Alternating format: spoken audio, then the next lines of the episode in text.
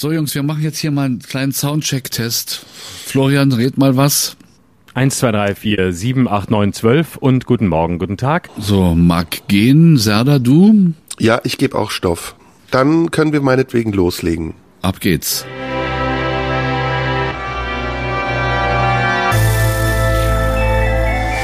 Schröder und Sumunju, der Radio 1 Podcast.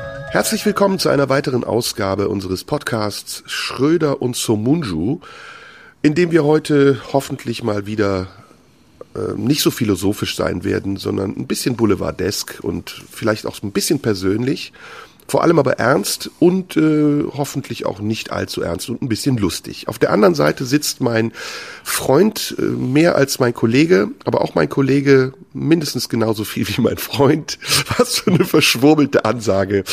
Richard David Brecht. Nein, Entschuldigung, Florian Schröder. Herzlich willkommen, Mensch, Markus, schön, dass du auch wieder Zeit gefunden hast für unseren kleinen ZDF-Podcast, den wir jetzt gemeinsam aufgesetzt haben. Ich freue mich sehr, freue mich sehr, bin sehr gespannt, äh, was äh, heute mich alles. Oh, oh, das war gar nicht die Richard David Brecht-Parodie, das war, glaube ich, die Karl Lauterbach-Parodie, wenn ich es richtig verstanden habe. Ich komme aber selber nicht mehr so recht klar mit meinen ganzen Figuren. Genau. Beste Grüße von hier aus an die Kollegen. Ich habe die erste Folge gehört und war, fand sie großartig, war begeistert. Na, Markus Lanz ist einfach richtig gut geworden. Und Markus Lanz ist auch nicht nur der, der nach jedem zweiten Halbsatz unterbricht, sondern manchmal auch der, der erst nach dem zweiten Satz unterbricht. Zum Beispiel, wenn er mit Richard David Brecht, spricht. Und ähm, nee, freut mich für die beiden. Ich habe die Fotos gesehen, ich habe es mir nicht angehört. Du weißt, ich bin nicht so der, der Podcast-Hörer, ich bin sowieso nicht so der Inhaltstyp. Ich kaufe Bücher mit vielen äh, Fotos drin ähm, und Zeitschriften wähle ich auch nach Fotos aus und nicht nach Text. Und so ist es auch bei Podcasts. Ich gucke mir an, wie sehen die beiden aus, die vorne drauf sind. Und dann habe ich gesehen, Markus Lanz und Richard David Brecht sehen sehr gut aus, tragen beide schwarze Hemden, sehen sehr sexy aus. Ich habe zuerst gar nicht gewusst, wer wer ist. Sahen aus wie eine Werbung für ein Fitnessstudio und deswegen mag ich den Podcast schon jetzt, ohne auch nur ein Wort gehört zu haben, einfach weil ich die Männer vorne drauf mag. So, das muss reichen. Jetzt frage ich mich als Happy Weekend Leser, aber gelegentlicher Podcast Hörer, was kann noch das Alleinstellungsmerkmal das Alleinstellungsmerkmal sein? Das Alleinstellungsmerkmal das Alleinstellungsmerkmal sein, äh, welches wir gegenüber anderen Podcasts haben. Und da ist mir eine Reihe von Dingen aufgefallen und eingefallen. Und ähm, ich denke, da stimmen wir überein. Wir dürfen vulgärer sein. Mhm. Wir sind auf jeden Fall nicht so wissenschaftlich. Das maßen wir uns gar nicht an. Gar wir, nicht. Ähm, wir, wir streuen keinen Namen von irgendwelchen Autoren oder Philosophen mehr ein. Prinzipiell Nein. sollten wir Namen auch gar nicht mehr ein, einstreuen oder nennen. Das finde ich ist immer viel galanter. Jetzt haben wir aber Richard David Brecht und Markus Lanz auch schon genannt. Egal, aber wir können äh, Dinge umschreiben, so dass die Zuhörer selbst wissen, was wir meinen, oder? Genau. Ich würde sagen, wir machen den Podcast ohne Namen. Also es werden keine Namen mehr genannt. Es ist alles anonymisiert. Kein Mensch weiß auch, wer wir sind. Vielleicht sind wir nächste Woche nicht da. Wir haben den Podcast einfach verliehen an jemand anderen, so wie ähm, verrückte Leute ihren Twitter-Account verleihen. Wir sollten grundsätzlich keine Namen mehr nennen. Mich hat wahnsinnig angekotzt beim Nachhören der Folgen aus dem Frühjahr, dass einer von uns beiden, ich möchte auch da keinen Namen nennen, wahnsinnig oft sich so wichtig gemacht hat, indem er irgendwelche Zitate von irgendwelchen Philosophen so vorgetragen hat, als hätte er die Bücher gelesen. Wir beide haben kein einziges Buch gelesen, das ist bekannt, dafür stehen wir. Ich bin dafür, dass wir mehr Mario Barth wagen. Das muss das Motto des Herbstes sein. Alberner, lustiger, mehr Meinung, weniger Fakten. Das ist ja. mein Motto des Herbsts. Ich bin einverstanden, das können wir ab sofort machen. Äh, zwischendurch auch mal ein paar Pimmel einstreuen oder eben irgendwas Vulgäres, was man sonst mhm. wo nicht so hören kann. Aber nicht so selbstreferenziell. Vorsicht für die Gleichberechtigung, nicht nur Pimmel, sondern auch Muschis. Das wäre mir auch wichtig. Also beides. Okay. Äh, beides okay. auch mal auspacken. Wir haben ja beides ähm, ja. und deswegen würde ich auch beides gerne zeigen. Auf jeden Fall. Und genau, richtig. Keine, das hat, da hast du recht, äh, keine, ähm, was hast du gerade gesagt? Ach, ganz, ganz wichtig, auch nicht, nicht mehr einander zuhören, noch viel wichtiger. Jeder redet das, was er selbst zu sagen hat. Das heißt Monologe statt Dialoge. Du machst deinen Teil, ich mach meinen. Und zwischendurch machen wir eine kleine Pause. Äh, und dann werden wir das auch so ankündigen. Dann kann man immer weiter skippen, wenn man einen von uns beiden nicht hören will. Aber auf gar keinen Fall den Eindruck erwecken, als würden wir uns zuhören. Das ist auch das allerletzte, dass Leute anfangen, man muss sich zuhören, man muss überhaupt nicht zuhören. Man hat zu reden und dann haben die Hörer zuzuhören und man hat zu monologisieren, den eigenen Gedanken zu verfolgen und nicht zu glauben, dass hier irgendwie, ah, was sagst du jetzt, was hast du gesagt, sehe ich so, sehe ich anders, alles scheiße, alles woke Vergangenheit. Ja, gut, so machen wir das. Das wird schön, mal, oder? Ich habe einen Vorschlag. Können wir auch direkt ein Sanktionsprinzip einführen, dass wir sagen, wenn uns ähm, nicht eine gewisse Anzahl an positiven Rückmeldungen erreicht, senden wir einfach die nächste Woche nicht mehr. Genau, beziehungsweise du sendest nicht mehr, ich sende schon, denn ich bin ein Entschuldigungstyp. Ich, ich bin ein Entschuldigungstyp. Ich möchte gerne ähm, ganz viel Post bekommen, möchte ich auch gleich mal sagen, wo man die hinschicken kann, nämlich digital äh, an Instagram, dieses komische Fotomedium, da gibt's eine Direct Message äh, Funktion, da könnt ihr mir schreiben, ich heiße @schröderlive, könnt ihr mir aber nur schreiben, wenn ihr mir vorher folgt. Bei Twitter könnt ihr mir nicht schreiben, da habe ich aus Gründen die Direktnachrichtfunktion ausgestellt. Also gerne Feedback an mich, auch negatives Feedback, allerdings nur zum Kollegen, nicht zu mir. Ähm, das würde ich dann alles archivieren und an, in der Woche drauf äh, alleine senden, nachdem ich ihm den, das negative Feedback weitergesendet habe. Genau, der Hintergrund meiner Absicht ist äh, direkt das erste Thema, nämlich fändest du es richtig, wenn man sagt, inkompetente Journalisten oder Wissenschaftler oder Künstler, so wie wir, dürfen keinen Platz mehr im öffentlich-rechtlichen Fernsehen haben, weil sie mit ihren menschenfeindlichen Aussagen eine false balance erzeugen? Mhm. Finde ich sehr richtig. Ich finde sowieso nur noch, dass ähm, höchstens ein oder zwei Leute das deutsche Fernsehen und die deutsche Medienlandschaft besetzen sollte. Nämlich die zwei, die einfach bedingungslos das Richtige sagen, die auch über alles urteilen können, weil sie alles wissen, äh, weil sie alles kennen und äh, weil sie alles können, äh, qua Amt, ähm, die so was Päpstliches haben. Die würde ich gerne, ähm, die würde ich auch einfach gerne senden lassen. Also gerade so Leute, die so einen leicht autokratischen Zug haben, sich aber selbst für unglaublich fortschrittlich halten. Das ist mir sympathisch. Das finde ich sollte mehr werden und ansonsten sollte keiner mehr sprechen. Und diese zwei Personen legen auch fest, wer sprechen darf. Das ist vor allem wichtig, dass man selber sagt, wer reden darf außer einem selber und das sind möglichst wenige. Aber das ist ja nicht Autokratie, das ist ja Faschismus. Das hast du gesagt. Das Wort ist mir persönlich zu hart. Da müsste ich mich nächste Woche wieder entschuldigen. Deswegen möchte ich das so nicht sagen. Aber ich finde es auch schön, dass in diesem Zusammenhang direkt Hendrik Streeck und Alexander Kekulé ähm, als menschenverachtend bezeichnet wurden oder als menschenfeindlich. Mindestens klang es so an und fiel so ineinander, ähm, so dass ich dachte, ganz ehrlich, also es ist schon noch mal ein Schritt ähm, von menschenfeindlich zu Hendrik Streeck oder umgekehrt, denn das sind ja keine menschenfeindlichen Wissenschaftler. Das sind eben Wissenschaftler, die ähm, denen man äh, anlasten kann, dass sie nicht wie Christian Drosten ähm, äh, Virologen sind mit dem Spezialgebiet SARS oder Coronaviren. Aber das heißt ja nicht, dass die nicht trotzdem eine äh, ne, ne Position haben dürfen. Nur weil einem die vielleicht nicht gefällt oder weil man die für die für die falsche hält, heißt es ja nicht, dass die nicht trotzdem da sitzen dürfen. Man kann ja auch nicht sagen, nur Politiker, die die No-Covid-Strategie verfolgen, sollen im Fernsehen sitzen, sondern ähm, es sollen ja auch andere da sitzen, die vielleicht andere Vorschläge haben, wie Boris Palmer oder Armin Laschet. Ob mir die dann gefallen oder nicht, ist ja eine ganz andere Frage. Ja, aber sie sind weder renommiert noch haben sie sich profiliert. Äh, zum Beispiel dadurch, dass man ähm, ein Gedicht vorträgt und es dann auch noch in die Sprache derer übersetzt, die man beleidigt, damit besonders viele es verstehen. Also da muss man weißt schon du, wirklich ganz anderes Kaliber aufweisen, um sich zu profilieren. weißt du, ob Hendrik Strick nicht vielleicht schon ganz viele Gedichte geschrieben hat, vielleicht auch sehr traurige? Äh, kann ich mir vorstellen. Vielleicht wissen wir nur noch nichts davon und die kommen erst noch in, in so einer in so einer sehr kunstvollen Aktion kommen die plötzlich und dann sagt man, mein Gott, er hat nicht nur keine Ahnung von Coronaviren, sondern auch keine Ahnung von Lyrik. Wer weiß? Also ich bleib dabei, wir sind jetzt gerade ähm, in einer Phase der Corona-Pandemie, in der die Debatten um richtig und falsch immer extremer werden. Und ich habe das Gefühl, dass sich die Lager da noch mehr spalten, als sie es ohnehin schon gewesen sind. Ähm, und mittlerweile ist es kaum noch möglich, irgendetwas zu sagen, was abseits des äh, Vorgegebenen ist, ohne dass man zugeordnet wird oder eben in irgendeine Schublade gesteckt wird. Und das finde ich ist ähm, auch ein Alleinstellungsmerkmal, das wir uns bewahren sollten, was wir ja auch hier immer wieder erklären, dass wir sagen, wir denken frei und wir denken in alle Richtungen und wir korrigieren auch, wenn wir feststellen, dass es äh, keine richtige äh, Richtung war oder dass wir falsch gedacht haben. Aber ähm, deswegen muss man uns nicht gleich zuordnen. Ich finde, das ist das Besondere auch an den Gesprächen, die wir beide hier immer führen, dass äh, es etwas sehr Veränderbares ist, was wir miteinander haben. Und gerade das ist das, was mich dabei hält. Ich, mir ist alles viel mhm. zu vorgegeben im Moment. Also man, ich habe jetzt die letzten Wochen wieder sehr viel ähm, im Internet auch mich aufgehalten und äh, trotz der Tatsache, dass ich meine sozialen Kanäle weitgehend gelöscht habe. Und mir ist das bewusst geworden, was da eigentlich für eine Stimmung herrscht und wie schnell Dinge hochkochen und wie schnell dann eben Leute meinen, anderen vorschreiben zu müssen, was sie sagen, tun und denken dürfen und nicht. Und das ist das, was ich eben meinte. Das ist so ein bisschen Meinungsfaschismus.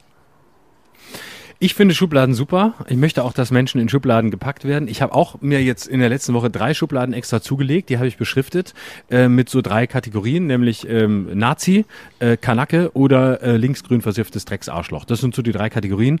In die werden Menschen gepackt und dann mache ich die Schublade zu. In ein paar Wochen gucke ich nach, ob derjenige, den ich da reingepackt habe, noch lebt oder ob er nicht mehr lebt. Und wenn nicht, dann ist es gut so, dass er nicht mehr lebt. Das macht das Leben so einfach. Weißt du, die Menschen sind überlastet mit der komplexen Gegenwart. Du hast Zeit, du liest Zeitungen, du liest das das Internet.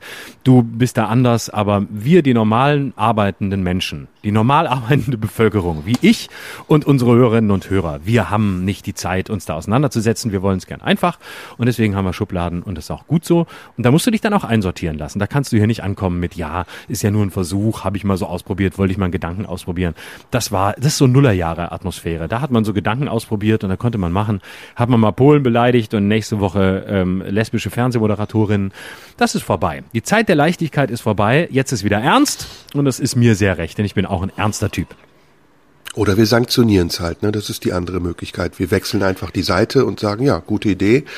Wer nichts zu sagen hat, hat auch keinen Platz und äh, dann laden wir nur noch Leute ein, von denen wir glauben, dass sie was zu sagen haben. Aber genau. sag mal, Frage, ähm, Woran liegt das? Also ich habe ja eben gesagt, ich habe den Podcast der Kollegen gehört und ein Stichwort war Überforderung. Ähm, aber ich glaube, es gibt noch andere Dinge, die dazu beitragen, dass die Menschen im Moment so angespannt sind. Ich glaube zum Beispiel ein Aspekt ist fehlgeleitete Angst. Ich glaube, dass viele Menschen im Moment unterschiedliche Ängste haben und dass diese Ängste sich ausdrücken entweder in Aggressionen oder in Positionen. Und ähm, ich frage mich, wie kommen wir da wieder raus? Und ich frage mich auch, wie sind wir da überhaupt hineingeraten? Was meinst du? Also ich glaube, reingekommen in diese Stimmung, die im Moment herrscht äh, oder die wir so wahrnehmen, sind wir über ganz unterschiedliche äh, Punkte.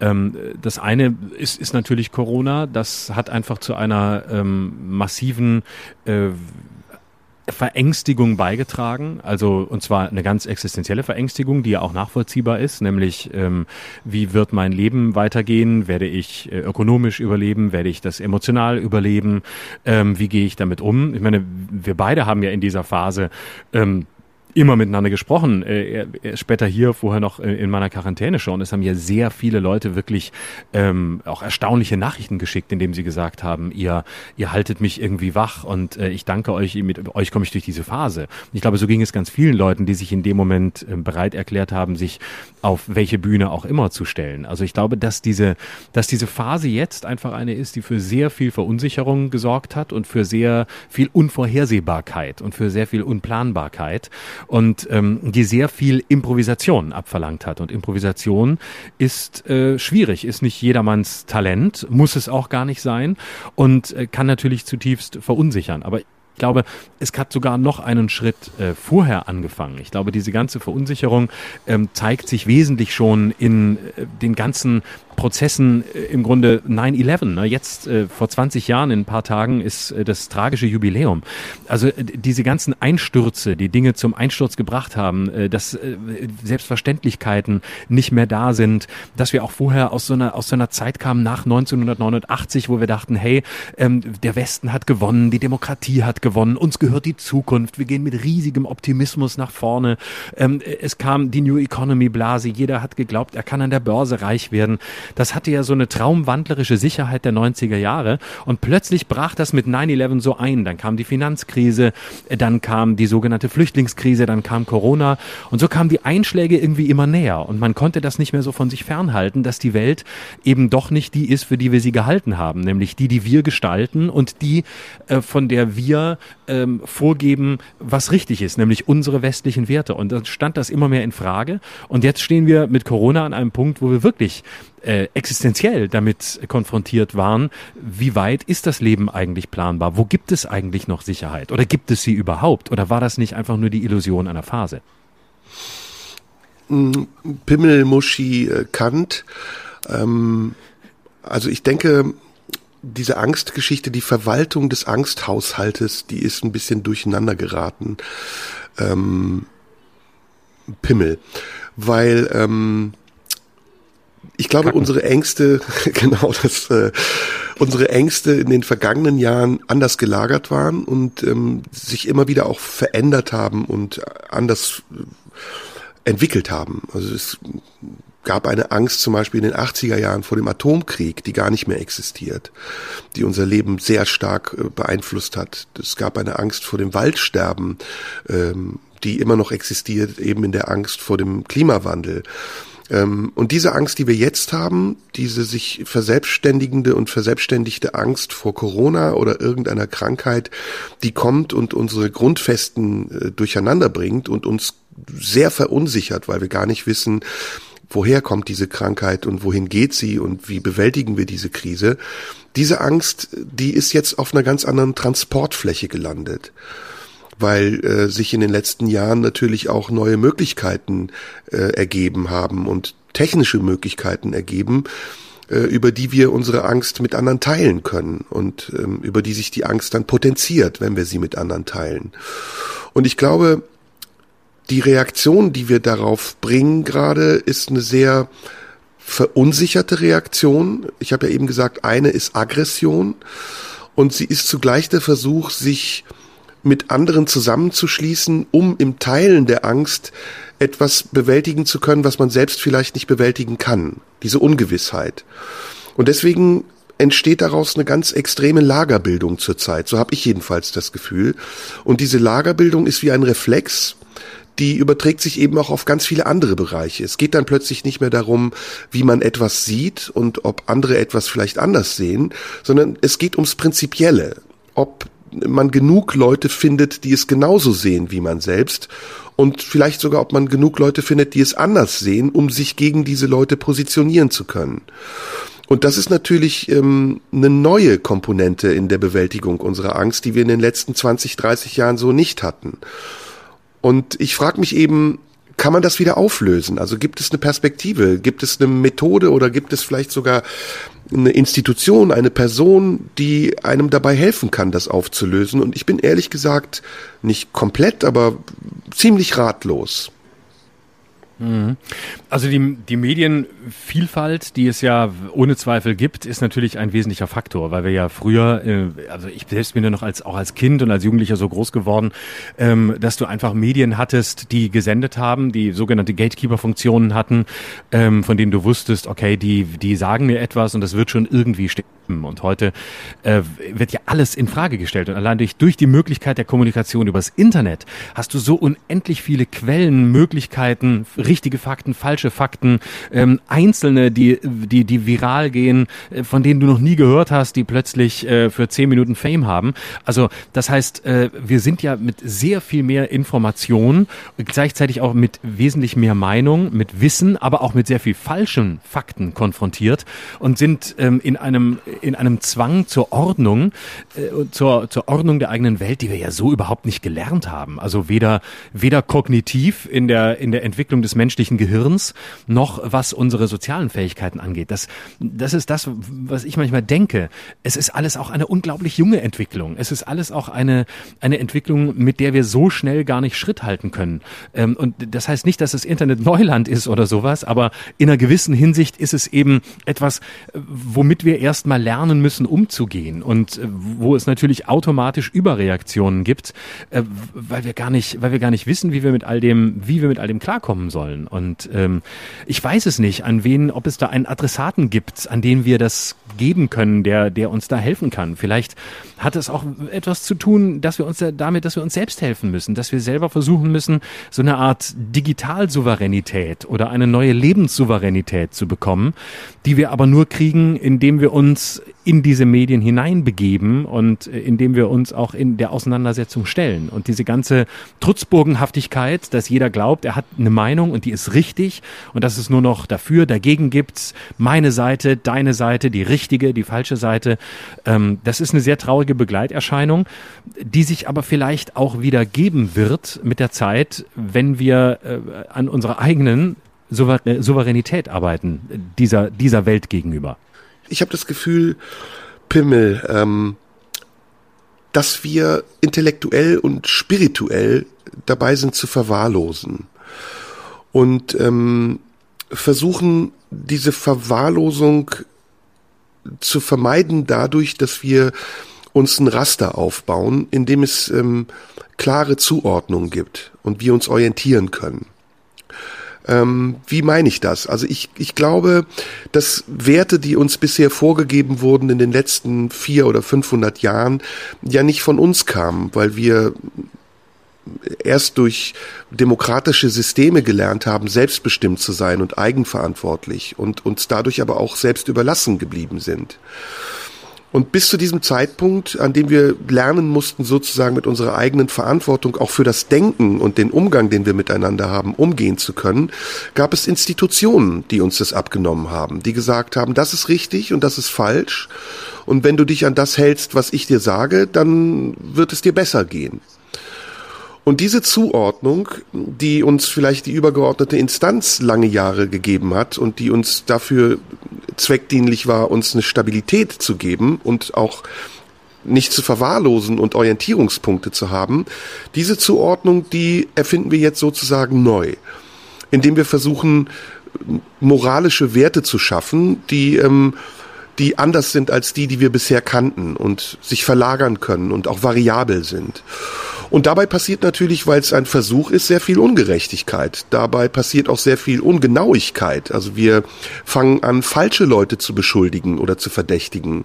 Wir fangen an, Begriffe, die dort nicht hingehören, auf einmal anzuwenden und äh, mit diesen Begriffen inflationär umzugehen. So wie ich eben zum Beispiel mit dem Begriff Faschismus, was ja nichts anderes war, um etwas ähm, äh, was nichts anderes war als ein Versuch, etwas zuzuordnen, was ich vielleicht nicht verstehe. Und ich glaube, um direkt mal konstruktiver zu sein und vielleicht eine Lösung, eine Idee einer Lösung zu geben, dass wir immer noch lernen müssen, mehr Geduld zu haben. Mehr Geduld miteinander, mehr Geduld aber auch mit dem, was um uns herum passiert und mit den Menschen, die um uns herum leben und vielleicht auch mehr Geduld mit deren anderer Meinung und mit Dingen, die wir nicht erwarten und mit denen wir vielleicht im ersten Moment nicht umgehen können. Und das ist so der Hauptaspekt, der sich für mich daraus filtert, dass in dieser Ungeduld, die wir alle im Moment erleben, auch sehr viel Ungerechtigkeit steckt und dass in der Ungerechtigkeit, die daraus entsteht, sehr viel Affekt äh, vorhanden ist und dass in dem Affekt dann manchmal eine Orientierungslosigkeit ist, die dazu führt, dass unsere Umgangsformen verwahr verwahrlosen und wir uns nur noch beschimpfen oder eben das, was ich eben gesagt habe, aggressiv miteinander umgehen. Hm. Also ich glaube, das Problem liegt schon darin, dass äh, wir heute einen Auftrag haben, der an uns ergeht, der früher eben an andere Institutionen abgegeben werden konnte. Also ganz früher mal die Kirche, äh, die Religion, äh, übergeordnete Werte, von denen man wusste, okay, daran kann ich mich halten. Es gibt vielleicht auch eine bestimmte Form äh, der Vorbestimmtheit, was ja auch für mich eine Entlastungsfunktion hat, indem ich weiß, ich bin nicht für alles letztgültig verantwortlich, sondern ich bin Teil eines größeren Ganzen, eines Zusammenhangs, in dem ich zwar agieren kann und in dem ich auch ein gewisses Maß an Freiheit habe, aber die Freiheit ist begrenzt und ab einem gewissen Moment übernimmt äh, etwas anderes, etwas, was höher ist als ich.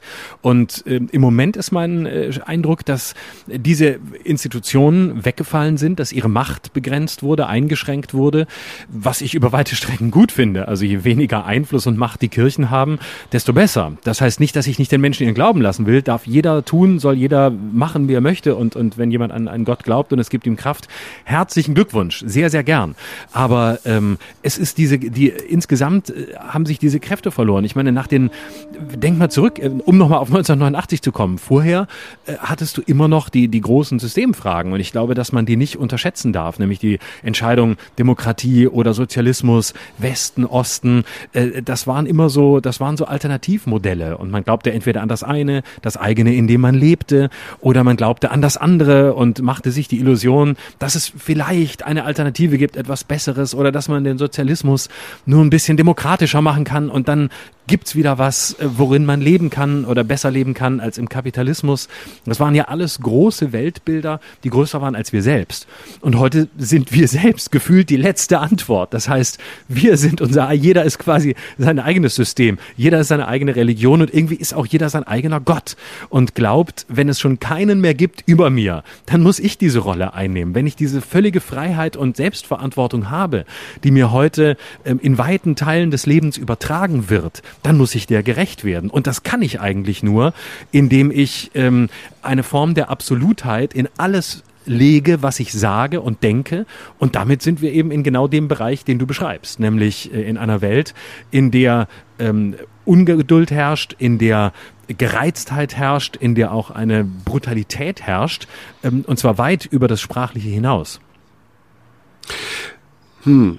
Jetzt ist die Frage, mh, hm, äh, Arschfick, ähm, puh.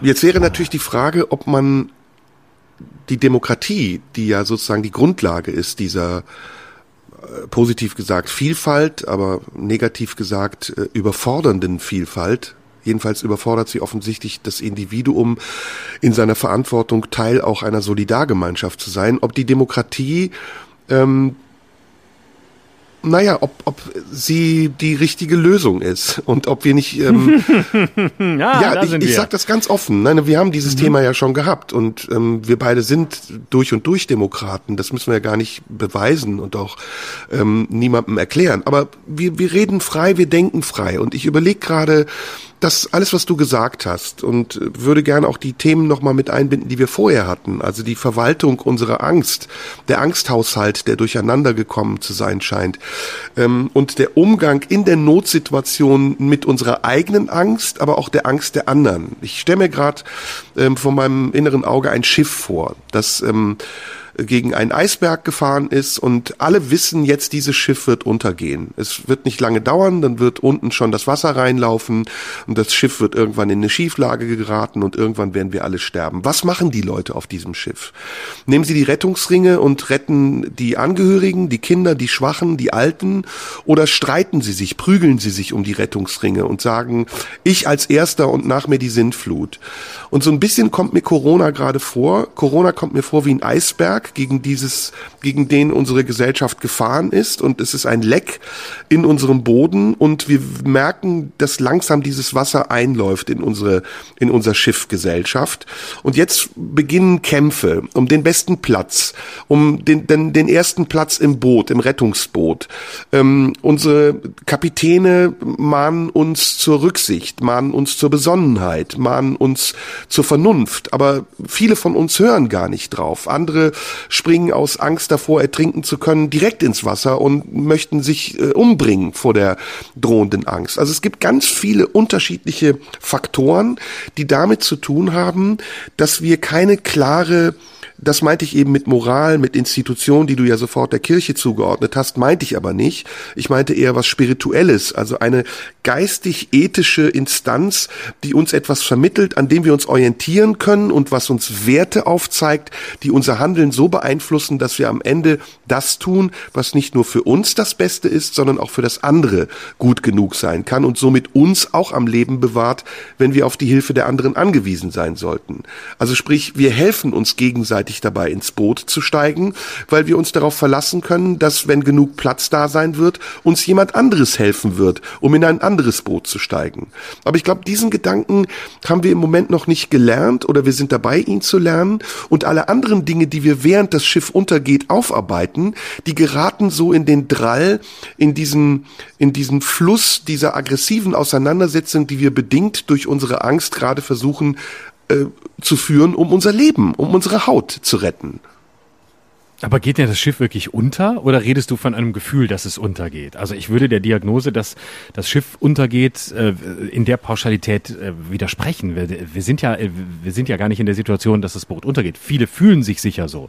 Und einige haben das Gefühl, es ist bald der letzte aller Tage gekommen und wissen nicht, wie es weitergehen soll. Und dieses Gefühl mag punktuell auch berechtigt sein. Aber dann muss man über eine, eine Gefühlslage sprechen. Dann muss man über etwas, über eine Wahrnehmung sprechen ähm, und sagen, okay, es es gibt Menschen, die nehmen, die nehmen ihre Situation so wahr, dass wir alle in, in einem, im letzten Boot sitzen und die Frage ist, wer sitzt noch mit drin und wer muss schwimmen und wer kann überhaupt schwimmen und wer hat die Schwimmflügel dabei und wer hat gar nichts. Und die Kapitäne versagen auch, aber versuchen irgendwie noch für Ruhe zu sorgen im kenternen Schiff. Wenn das die, die psychologische Gefühlslage ist, dann ist es was anderes, als wenn wir diagnostizieren, dass es wirklich so ist. Und das glaube ich nicht. Also das wäre mir zu, zu pessimistisch. Also das, das wäre mir auch zu apokalyptisch. Das ist ein berechtigter Einwand, da gebe ich dir auf jeden Fall recht, aber ähm, ich meine schon erkennen zu können, dass hinter der ähm, Koketterie mit der Apokalypse nichts anderes steckt als eine blanke Todesangst. Und ähm, ich sage das nicht, weil ich das selber so empfinde. Ich empfinde das Leck zwar, das wir haben in unserer Gesellschaft, aber ich glaube noch lange nicht, dass deswegen das Schiff kentern muss. Es gibt Möglichkeiten, uns zu retten, sei es, weil wir rechtzeitig an sicheres Land geraten oder vielleicht kluge Techniker oder Menschen, die Ahnung davon haben, dafür sorgen, dass sich dieses Leck wieder schließt. Aber wenn du siehst, wie wir die Debatten führen und wie auch die Medien diese Debatten aufgreifen und was sie daraus fortführen, dann spielt eine gewisse Todesangst im Hintergrund immer eine große Rolle, eine beträchtliche Rolle. Bei der Klimakatastrophe, die wir gerade erleben, beim Klimawandel, die immer wieder auch ja zu Phänomenen führt, die tatsächlich Menschenleben kosten.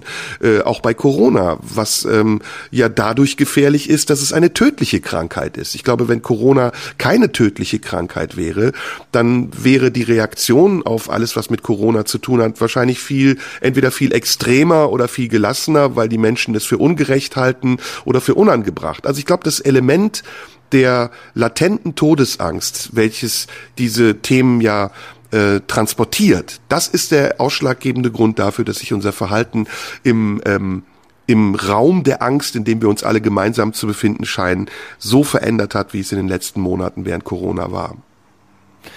Blasen. Aber abgesehen davon muss man doch einfach sagen, es ist. ich dachte gerade, du meinst das andere, aber das ist gut. Okay. Fiki Fiki, auf jeden Fall. Fiki, ich Fiki. wollte nur den Moment, ich wollte nur den Moment abpassen, in dem du nicht damit rechnest. ist dir gelungen. Äh. Ich denke aber, diese, diese, ich glaube, diese Apokalypse-Sehnsucht lässt sich immer wieder beobachten, auch historisch in, in Momenten, in denen, die wir vielleicht ähnlich jetzt auch erleben, nämlich in Zeiten äh, des, in, in Zeiten großer und, und tiefer Umbrüche. Und die haben wir ja ohne Zweifel. Du hast den Klimawandel zu Recht angesprochen. Ähm, es gibt ja viele, viele Themen, die wirklich ähm, so sind, dass man sagen kann, okay, das wird zu großen Veränderungen führen. Es werden einfach sehr viel mehr, ähm, es wird sehr viel mehr Migrationsbewegungen in den nächsten Jahrzehnten geben. Und zwar allein durchs Klima, durch, durch all das, was ich, was da ist. Also es wird, Afrika wird irgendwann über weite Strecken nicht mehr bewohnbar sein. Das ist, da muss man gar nicht drüber spekulieren. Das wird in den nächsten Jahren ein riesiges Thema sein. Dagegen ist das, was 2015 war, ein Klacks. Also das heißt, es ist ja eine Phase großer Umbrüche und es, man kann mit all dem umgehen. Man muss nur rechtzeitig ähm, daran arbeiten. Und ich habe den Eindruck, dass äh, dieses, diese Apokalypse, äh, ich habe immer das Gefühl, ich, ich kann ja damit wenig anfangen. Ich finde immer, das ist so eine, irgendwie macht das diese Leute auch geil. Also sie wollen die Apokalypse reiten und dabei ficken. Und oh, guck mal, ich habe die beiden Blöcke zusammengebracht. Vulgär und äh, Deep Talk. Geil. So, mhm. Deep Talk. So, und ich glaube, dass die, das große Problem ist, äh, dass, äh, ja, dass es so eine, so eine Verliebtheit auch in diese Apokalypse-Sehnsucht gibt. Denn was ist denn der Vorteil, wenn man apokalyptisch denkt oder wenn man davon ausgeht, dass die Welt vor dem Ende steht und bald untergeht? Was, was ist der Vorteil? Und ich, vielleicht führt das wieder auf die Frage, wieso die Debatten so sind, wie sie sind. Denn nur wenn ich von einer Apokalypse ausgehe, egal ob ich ernsthaft Angst davor habe, ob ich die von dir beschriebene Todesangst habe oder ob ich es einfach auch ein bisschen geil finde, äh, rumzulaufen und zu sagen, wir sind am Ende aller Tage. Der Vorteil der apokalyptischen Position ist immer, dass ich einer Wahrheit ähm, mich vergewissern kann, die nur ich habe. Das heißt, indem ich weiß, die Welt wird untergehen, kann ich mich immer auf eine moralisch höhere Position stellen und kann der, dem Rest der Welt, der es natürlich nicht so verstanden hat wie ich, erklären, wie die Welt funktioniert. Das heißt, die Apokalypse hat auch für alle die, die sie vertreten, einen großen Vorteil, nämlich den Vorteil, ich habe eine Wahrheit, die sonst keiner hat und alle anderen müssen von mir belehrt werden. Das heißt, der moralistische Anspruch der Gegenwart rührt wesentlich daher, dass Leute glauben, aufgrund tieferer Erkenntnisse ähm, kann ich alle äh, belehren und alles besser wissen. wenn man jetzt das übertragen würde, ne, in, in, eine, in eine Allegorie, dann wäre ja die Apokalypse sozusagen der drohende Analverkehr. Und ähm, das Spiel der Lust, das Zusammenspiel der Lust mit der Angst. Also man, man weiß zugleich, es kann schiefgehen, es kann wehtun, aber man möchte es auch zugleich, wenn man weiß, es könnte auch was anderes sein als das, was man bisher hatte. Aus welcher Oder? Position argumentierst du? Aus dem äh, aktiven Part oder aus dem passiven Part? Beide. Ich finde beide Positionen spannend. Also ich fände jetzt auch spannend zu spüren, wie es ist, wenn ich eine drohende Gefahr im Rücken habe. Aber ich fände es auch Im gut, Arsch. Im die Arsch Gefahr zu sein.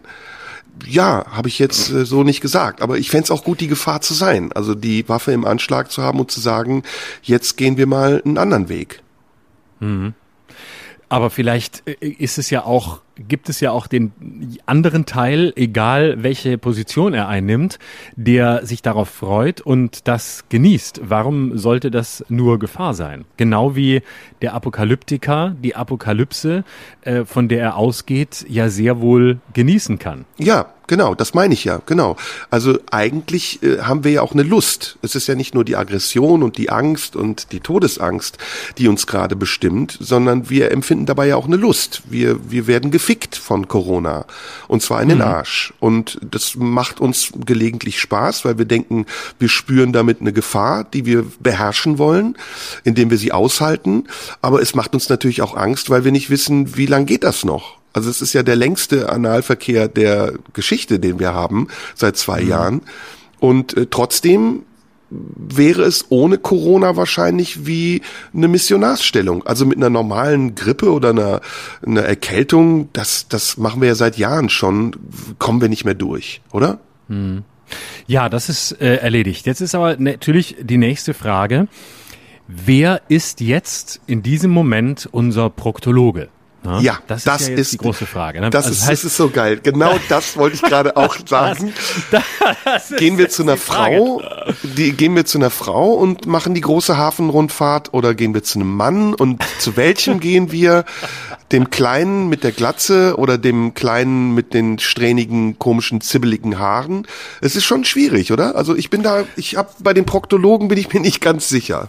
Proktologen sind sehr schwer zu finden und äh, es ist auch immer eine unangenehme Position, weil auch der Stuhl nicht sehr angenehm ist. Äh, das ist äh, also das heißt, die Untersuchung jetzt äh, wird ja komplex. Also man braucht erstens einen guten Arzt, man braucht einen, dem man vertraut, man muss ähm, beschreiben können, was einem passiert ist. Also das heißt, es gibt schon mal hohe Ansprüche, denn äh, letztlich ist es ja so, dass gute Ärzte immer sagen, der Patient bringt eigentlich, wenn er präzise erklärt, was sein Problem ist, die Diagnose schon mit. Und der kompetente Arzt jongliert dann anhand op verschiedener Optionen, was es jetzt sein könnte, und trifft eine Entscheidung, wie die Therapie auszusehen hat. Also wir müssen feststellen, wenn wir jetzt zum äh, Arschgefickt, wie wir sind, zum Proktologen gehen, dann müssen wir sehr viel Kompetenz zunächst selbst mitbringen. Das heißt, wieder ist die Selbstverantwortung nach der Apokalypse sogar gefordert, denn es reicht nicht zum Proktologen zu gehen und zu sagen, ich bin in den Arsch gefickt worden. Nein, ich muss sagen, hey Herr Doktor, so und so sieht es aus. Und nicht nur sagen, bitte geben Sie mir eine Salbe oder veröden Sie mal was. Das reicht nicht. Schon wieder sind wir in der Selbstverantwortung, selbst nach der Apokalypse. Also nach dem Geficke ist, ist immer noch Selbstverantwortung. Wie kommen wir denn da raus? Indem wir über was anderes reden. Kannst du kochen eigentlich? Nee. Nee, du kannst nicht Schreibt kochen. mir an, schreibt mir an Instagram, wenn ihr das Gefühl habt, dass wir schon wieder ein Thema nicht zu Ende besprochen haben. Bitte schreibt Lass mir, dass mein das- Kollege das Thema einfach wieder unterbrochen hat, man gerne gewusst hätte, wie es weitergeht. Aber wir ich auch einen fand das- Cliffhanger. Nee, das, Nee. ich merkte gerade, dass die Gefahr groß wurde, dass wir den Witz, den wir jetzt wirklich zehnmal zelebriert haben, zu Tode reiten. Lass mal ihn doch einfach in der Luft Reiten? hängen. Reiten? Ja, zu Reiten Tode in der Luft? reiten. Zu Tode Reiten reiten. in der Luft, reiten in der Luft und unten wird gekocht. Hast gekocht, du schon mal professionell gesungen irgendwo? Ich singe jeden Tag professionell. Sing mir mal ein Lied vor. Ich singe ganz viele Lieder. Sollen wir mal Komm zusammen mit, singen? komm mit mir ins Abenteuerland. Hey, das habe ich neulich auch Denn es gesungen. ist deine Reise. Wo sind all die Indianer hin? Ja, und kein schöner Land in dieser Zeit könnten wir auch singen, oder? Theorien verblassen. Die Propaganda ist matt. Nichts gilt mehr. Die Kirche schachmatt. Über den Wolken muss die Freiheit wohl grenzenlos sein. Alle Ängste, alle Sorgen, sagt man, Sagt man, sind dort verborgen. Sagt man oder weiß man? sagt man. Vom gleichen Sänger ist übrigens auch Schatten im Blick. Dein Lachen ist Nein, Schatten Gemalt. im Blick. Das ist Grönemeyer. Das eben war Reinhard May. Schatten im Blick. Ein Lachen Macht ist gemalt. Flugzeuge Pass auf. in meinem Ja, danke, das Bauch. Lass mich in Ruhe. ihn- Uh, lass mich in Ruhe. du brauchst meine? Liebe nicht. Du brauchst meine Liebe, ist- Sag mal ähm, Ah. zur Angst nochmal. Zur Angst nochmal. Ähm, Ich habe Angst Ich vor hatte ja- Kochen. Ich habe eine Kochphobie. ja, ich wollte, ich wollte dich aber da nochmal was fragen. Also gibt es Mhm. denn, wir haben ja überlegt, ob es eine Methode gibt und waren dann äh, am Ende so ein bisschen wo gelandet, ähm, wo man vielleicht nicht hingehört. Ähm, gibt es eine Methode? Also müssen wir eine aufgeklärtere Gesellschaft haben? Wer soll uns aufklären, wenn wir es nicht selbst schaffen? Wir müssen es selbst schaffen, weil ich einfach keinen Bock habe, dass es jemand anderes schafft. Und wenn es, wann immer es andere versucht haben, ist es schiefgegangen. Egal wer. Und ich brauche keinen, ich brauche keinen Führer, und zwar weder einen spirituellen, noch einen geistigen, noch einen politischen, noch einen äh, religiösen, der dann plötzlich zum Guru wird und sagt, wo es hingeht. Ich brauche das alles nicht. Ich, ich glaube, ich glaube da radikal äh, als FDP-Wähler an die Selbstverantwortungskräfte des Einzelnen und als linken Wähler der Gesellschaft. Solange es Festanstellungen gibt und äh, sozialversicherungspflichtige Jobs, wird alles gut ausgehen, weil die Menschen sowieso nicht so viel Zeit haben, sich Gedanken zu machen und es auch gar nicht wollen, sondern einfach nur ähm, durchs Leben getragen werden wollen. Das ist meine Also Meinung. müssen wir lernen, das Chaos auszuhalten. Exakt, wir müssen Chaos-Praktiker werden, Chaos-Experten, Chaos, Chaos-Aushalter und das ist mir noch zu negativ, Chaos-Gestalter, im Chaos noch mehr Chaos machen. Chaos in die Ordnung bringen. Das müssen wir wieder lernen. Und nicht dieser ganze biedere Scheiß, der uns im Moment umgibt. Die einen, die moralistisch alles besser wissen, mit ihrem erhobenen, verkackten Moral Moralzeigefinger durch die Gegend laufen und die anderen, die nur beleidigt sind und sagen, ich will, ich will aber, will aber zuschlagen und ich habe aber recht. Diese ganzen, alle wirklich diese ganzen Wichser, sie kotzen mich so an. Ich möchte wieder mit Leuten reden, die einfach auch mal Wichser sagen und kotzen mich an und danach wieder ähm, über Sex reden und dann wieder differenziert eine Position. Ich möchte eigentlich nur noch mit mir selbst reden. Das Wollte grad sagen, das ist ein Selbstgespräch, Jeder sollte ne? eigentlich nur noch mit sich selber reden. Also der amerikanische Chaosforscher T.M. Stevenson hat mal gesagt, in der Beherrschung des Chaos liegt die Unberechenbarkeit der Normalität, hat er in seinem 1917 geschriebenen Werk äh, Chaos und Realität, glaube ich, auf Seite 38 Absatz 2 geschrieben. Mhm. Ähm, Und von wem, siehst du, das ist nämlich der Punkt. Du musst schon wieder zitieren, woher du es hast. Ich kann wenigstens so tun, als sei es von mir, Den wenn gibt's ich sage. gar nicht. Ich habe das erfunden. Man kann das doch einfach nur erfinden. Irgendeinen Namen und einen Buchtitel. Und dann suchen die Leute wie bekloppt und schreiben die auf Instagram Nachrichten. Ja, Kannst du mir noch mal schön. den Buchtitel, den Serda bei 1.23 erwähnt hat, nennen? Nein. Leck mich. Schön, dass, du- Lutscher. schön, dass du es kaputt, schön, dass du es kaputt gemacht hast und mir sehr viele sehr nette Internetbekanntschaften und Instagram-Bekanntschaften damit zerstört hast. Ja, da Verdammt, ich habe doch keinen, der mit mir redet. Ich bin Sozialleben. ich brauche Menschen, die mir über Instagram Sexual. schreiben. Mit mir spricht keiner außer dir. Mich bumst auch keiner. Du nicht mal mehr. Deswegen brauche ich Instagram-Kontakte. Schreibt mir über Instagram, wenn ihr, wenn ihr Tagesfreizeit habt, so wie ich. wenn ihr auch einen Podcast haben nicht, wollt. ey. Bettel Ruhe, doch schreibt- nicht um ich habe, Zuschauerpost. ich bin doch allein. Ist ja erbärmlich, ist erbärmlich. Ich habe, ich Also ich glaube, ich bin allein anderer Meinung Angst. als du. Ich bin anderer Meinung wie du. Du willst Ähm, nur der Guru sein. Du willst doch nur der Guru sein, der allen hilft. Na, jetzt der, halt doch mal inne. Wackerer Freund, halt doch mal inne. Lass uns doch, wir müssen Kann doch ich eine Mischung nicht. machen aus ernst und lustig. Wir wollen doch das Ruf doch Markus Lanz an und mach mit dem den Podcast. Der hält Ich mache mit Markus Lanz alles, was ich möchte und ohne dich. Aber lass uns doch noch mal auf Möchte deine These zurückkommen, die du selber dann aufgelöst hast. Ich glaube, ähm, dieses Chaos, in dem wir sind, ne? jeder kann alles zu jeder Zeit. das ergibt ja was sehr Unkontrollierbares. Und sind wir denn überhaupt in der Lage, das zu kompensieren? Also gehen daran Menschen nicht zugrunde? Ich gebe mal Beispiele. Ähm, Daniel Kübelberg zum Beispiel. Jemand, der ähm, von der medialen Öffentlichkeit so überfahren und überfordert wurde, dass er am Ende sich umgebracht hat. Andere, es gibt da viele, viele andere Beispiele, die das bestätigen, dass der Druck, den wir in unserem Bedürfnis danach in der Öffentlichkeit stattzufinden, dass dieser Druck manchmal Menschen auch zugrunde richtet und sie in die Verzweiflung treibt. Ist das nicht ein Teil der Verantwortung, die du eben so ironisch äh, verleugnet und verlacht hast, als du gesagt hast, ich will nur noch mir zuhören? Das stimmt ja nicht. Du bist ja jemand, der sehr gut auch anderen zuhört und der ja so oft wie er hier jetzt gebettelt hat nach Zuschauerpost, die Meinung der anderen auch sehr ernst nimmt und braucht, um sich selbst wahrzunehmen. Also das. Das meine ich jetzt nicht böse, ne? Das, ich meine das ganz ernst. Entschuldige. Also es ist jetzt nicht ein Angriff oder so, sondern ich versuche das Gespräch weiterzuführen. Ja, ähm, aber das ist ja nur hier, ich kann ja nur, nur hier zuhören, sonst kann ich es ja gar nicht. Hier kann ich für anderthalb Stunden pro Woche kann ich mal zuhören, aber sonst nicht. Nein, ernsthaft. Also was prominent, ja, Kühlberg ist natürlich jetzt ein, ein spezieller Fall. Also das, ähm, das ist natürlich ein Problem bei Leuten, die in der Öffentlichkeit stehen. Äh, da muss, da, da gehört aber natürlich auch ähm, ein Rüstzeug dazu. Und da ist man natürlich auch in einer gewissen Hinsicht, wenn man sich so exponiert, äh, gezwungen, äh, sich ein, ein System um sich herum zu schaffen, das einen da durchträgt und das einen äh, möglichst vor der Einsamkeit bewahrt, die so furchtbar ist, dass man das tut, was Daniel Kübelberg getan hat. Aber das ist nun eine Debatte über Leute, die sich für einen gewissen Weg in, in die Küche tatsächlich entschieden haben. Äh, wo es Aber ist das nicht stellvertretend? Also Dragon Lord ist es im Internet, äh, Rex Gildo war es in den 70ern.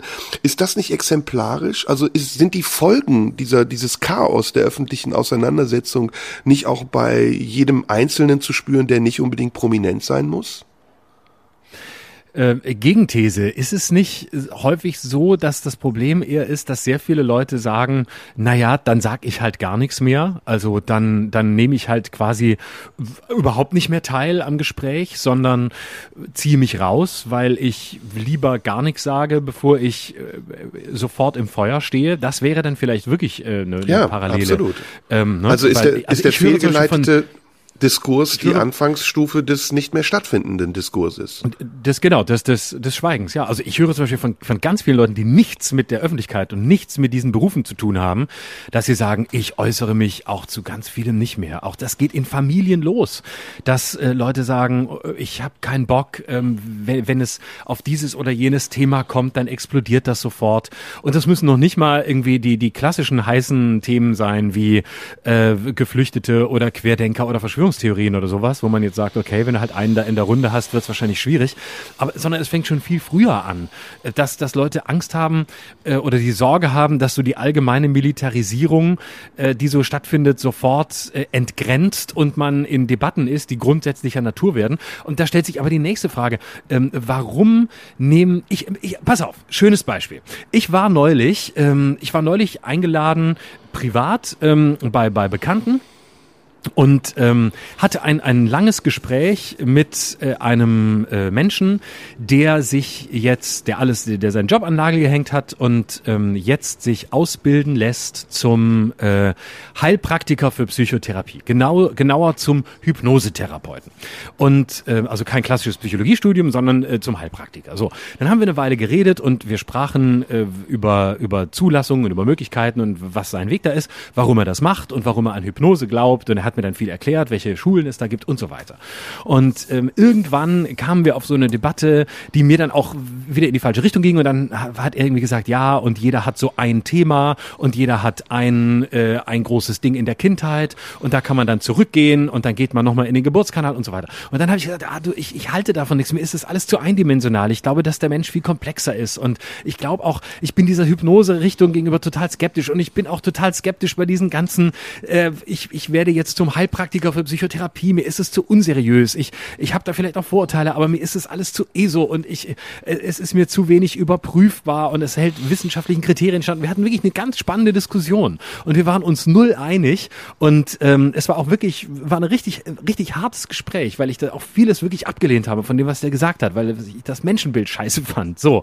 Und dann passierte was total Geiles und dann war das Gespräch, irgendwann war das Gespräch beendet und wir haben so gemerkt, wir kommen jetzt auch nicht mehr weiter und wir werden uns auch nicht einig und plötzlich hatte ich das Bedürfnis, dem zu sagen, ey, aber ganz ehrlich, ich wünsche dir total viel Erfolg, du bist ein super Typ und bitte, lass uns das alles nicht persönlich nehmen, weil ich fand das einfach ein, ein, ein sachlich tolles Gespräch und er guckte mich an und sagte zu mir, wie geil, dass du das sagst. Normalerweise wird alles so furchtbar persönlich genommen, egal worüber man diskutiert, man ist sich zwar nicht einig, aber man geht immer so auseinander und denkt, oh Gott, hoffentlich begegne ich dem nicht mehr. Und ich sage, ja, es finde ich auch und es finde ich so schlimm. Wir können doch hier stehen, können unterschiedlicher Meinung sein. Ich kann dir alles Gute wünschen und ich finde dich super sympathisch und ich finde geil, dass du deinen Weg gehst und es nicht meiner ist und dass ich das auch nicht teilen muss, aber ich wünsche dir trotzdem alles Gute und hoffe, wir sehen uns wieder und wir reden über ein völlig anderes Thema.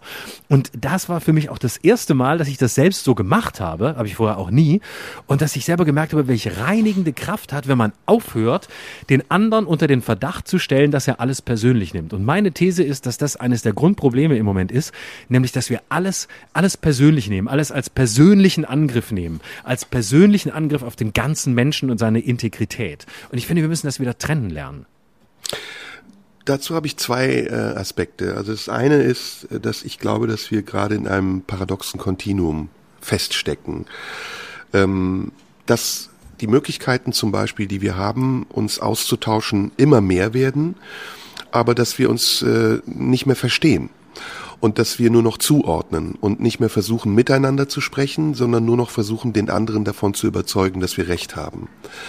Und ähm, das mit Mitteln der Einschüchterung, die dann wieder in die Richtung gehen, die wir eben hatten, nämlich zur Angst, äh, der, in, der Diffamierung und der aggressiven Diffamierung unseres Gegenübers, und nicht nur eben dadurch, dass wir das persönlich machen, eins zu eins, auf einem Wege, der nicht öffentlich ist, sondern wir machen es vor allen anderen und verbünden uns mit Menschen, die äh, der gleichen Meinung sind wie wir, um stärker und kräftiger zuschlagen zu können.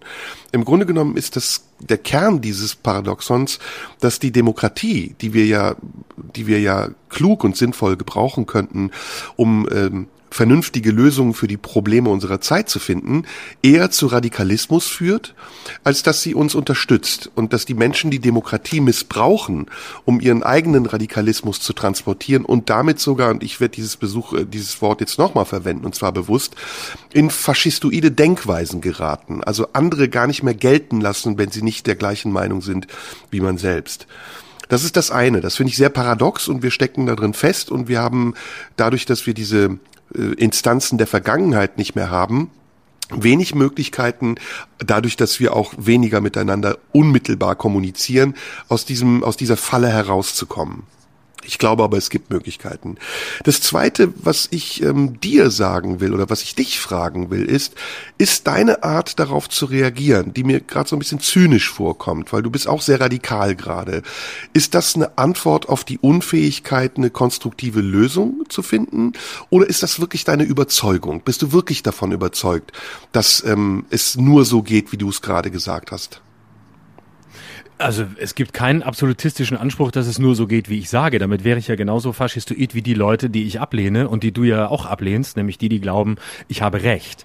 Ähm, nee, das war überhaupt nicht zynisch gemeint. Ich finde nur, wir müssen, wir müssen das Persönliche und das Private und äh, Sympathie und all das lernen wieder zu trennen. Und das findet nicht mehr statt, sondern alles ist sofort Angriff. Und in dem Moment, in dem Beispiel, das ich jetzt geschildert habe, hatte das, sollte das überhaupt nichts Zynisches nee, haben. Nee, das meinte ich auch nicht. Ich meinte den Absatz davor, entschuldige. Das, der letzte Absatz war ja wieder das Gegenteil, wo du gesagt hast, wir müssen miteinander reden, wir müssen uns auch aushalten genau. und andere Meinungen dulden. Das ist was anderes. Ja. Ich meine die Passagen vorher, wo du meiner Meinung nach sehr zynisch geklungen hast und gesagt hast, ich will eigentlich nur noch mich selbst reden hören und ich will Wichser und Fotze sagen können, ohne dass ich damit gleich in irgendeinen Strudel der Anschuldigung gerate. Ist das das, worum es dir geht? Nein, überhaupt nicht. Nein, das ist eigentlich eher eine Parodie äh, einer einer Auffassung, die ich zu, die ich zutiefst ablehne. Also äh, das ist eher das ist eher die die ähm, die zynische, weil äh, auf der anderen Seite sehr melancholische Zustandsbeschreibung, dass ich häufig den, dass ich sehr oft ähm, den Eindruck habe, dass dass wirklich Leute vor allem monologisieren wollen und manchmal manchmal probiere ich das aus. Also wenn ich manchmal Leute treffe, die ich nicht kenne, ähm, ich äh, nehme mich manchmal auch zurück und weil ich einfach ich höre Leuten einfach wirklich gerne zu. Jetzt äh, das, das, was du vorhin gesagt hast, stimmt ja. Ich höre wirklich gern zu. Ich muss nicht immer selber reden. Ich rede sowieso zu viel. Ich habe genügend Kanäle, auf denen ich rede. Ich muss das nicht immer tun. Und ich bin wirklich gerne, stehe gern da und kriege mit, was, was, das, was die Welt von anderen ausmacht, wie sie sich darin bewegen, wie sie mit ihr klarkommen, wie sie an ihr scheitern. Ähm, und, und das hat nichts Zynisches, das hat gar nichts Urteilendes, im Gegenteil. Aber Also manchmal denke, merke ich, also, aber also manchmal ist dein dann so, Zynismus, ja, entschuldige, wenn ich- eine Zwischenfrage schnell. Ist Ja. dein Zynismus eine Antwort auf die von dir selbst beschriebene Melancholie? Ja. Und da, da, im Grunde ja. Also der, der Zyni ich versuche, nein, ich glaube, ich halte mich nicht wirklich für einen zynischen Menschen. Ich glaube, ich kann zynisch sein und ich kann zynische Witze machen, aber ich weiß dann, dass ich es tue. Und das unterscheidet, glaube ich, den Zyniker von dem, der den Zynismus einsetzt.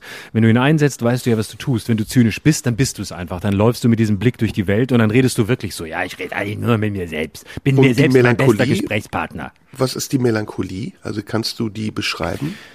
Die Melancholie besteht eigentlich aus der von mir immer wieder beobachteten Enttäuschung, dass ähm, so viel, dass dass wir alle und ich vielleicht auch, aber dass wir alle so viel so viel senden und so wenig äh, empfangsbereit sind und so wenig ähm, so wenig wirklich zuhören und das das war eben das, was ich gerade beschreiben wollte. Also wenn man mir begegnet das immer wieder, dass ich Menschen treffe und dann mm, zuhöre und und gar nicht so Lust habe, eine aktive Rolle zu spielen, außer die des aktiven Zuhörers und dann gibt es oft Leute, das kennst du sicher auch, die reden einfach. Und die reden einfach immer weiter. Und die hören gar nicht mehr auf. Und es ist auch egal, was du sagst. Du bist eigentlich wie so eine Wand, wie so eine Folie, wie so eine weiße Wand, die könnte, da könnte jetzt jeder stehen und es wird einfach monologisiert. Und ich finde das ganz furchtbar, wenn, wenn Menschen sich äh, in ihren eigenen Monologen so sehr verfangen, dass sie die eigene sich selbst immer wieder erzählte Geschichte auch immer wieder anderen erzählen. Aber tust du Und das nicht ja, gerade auch? Also ist das, du sagst, es ist eine Reaktion auf die Melancholie, die gelegentlich zynisch ist und die auch parodierend sein soll. Aber tust du das nicht auch? Redest du nicht auch sehr viel über Dinge hinweg? Spürst du nicht äh, zu selten auch in dich hinein, bevor du was sagst? Ja, sicher. Deswegen habe ich ja gerade gesagt, das tue ich vielleicht auch. Also ich nehme mich da gar nicht aus. Ähm, ich versuche es unter Kontrolle zu halten, aber ob mir das gelingt, das kann ich selber nicht beurteilen.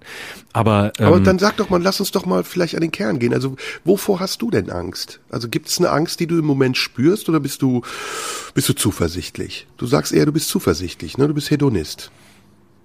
Ich bin eher zuversichtlich, ja, aber ähm, ich kenne ich kenne Angst sehr, ich kenne Angst sehr gut. Also ähm, ich kenne äh, ich das haben Ich wir meine glaub jetzt nicht die prinzipiellen Ängste. Ich meine jetzt wirklich die konkreten Ängste der, der Gegenwart, die ich eben beschrieben habe. Hast du nicht das Gefühl, dass unser Schiff gerade ähm, Leck hat? Ich habe schon Respekt vor den Aufgaben, die, die wir haben, ja. Und äh, ein, ein Leck mag sein. Das bezieht sich aber vor allem auf die, auf, tatsächlich auf so große Fragen wie, wie Klimawandel und all diese, die, all diese Dinge, ähm, wo, wo ich schon äh, mit, mit äh, großem, sagen wir mal, mit, mit großem Respekt und auch mit Sorge, vielleicht nicht mit Angst, aber mit Sorge in die Zukunft äh, gucke.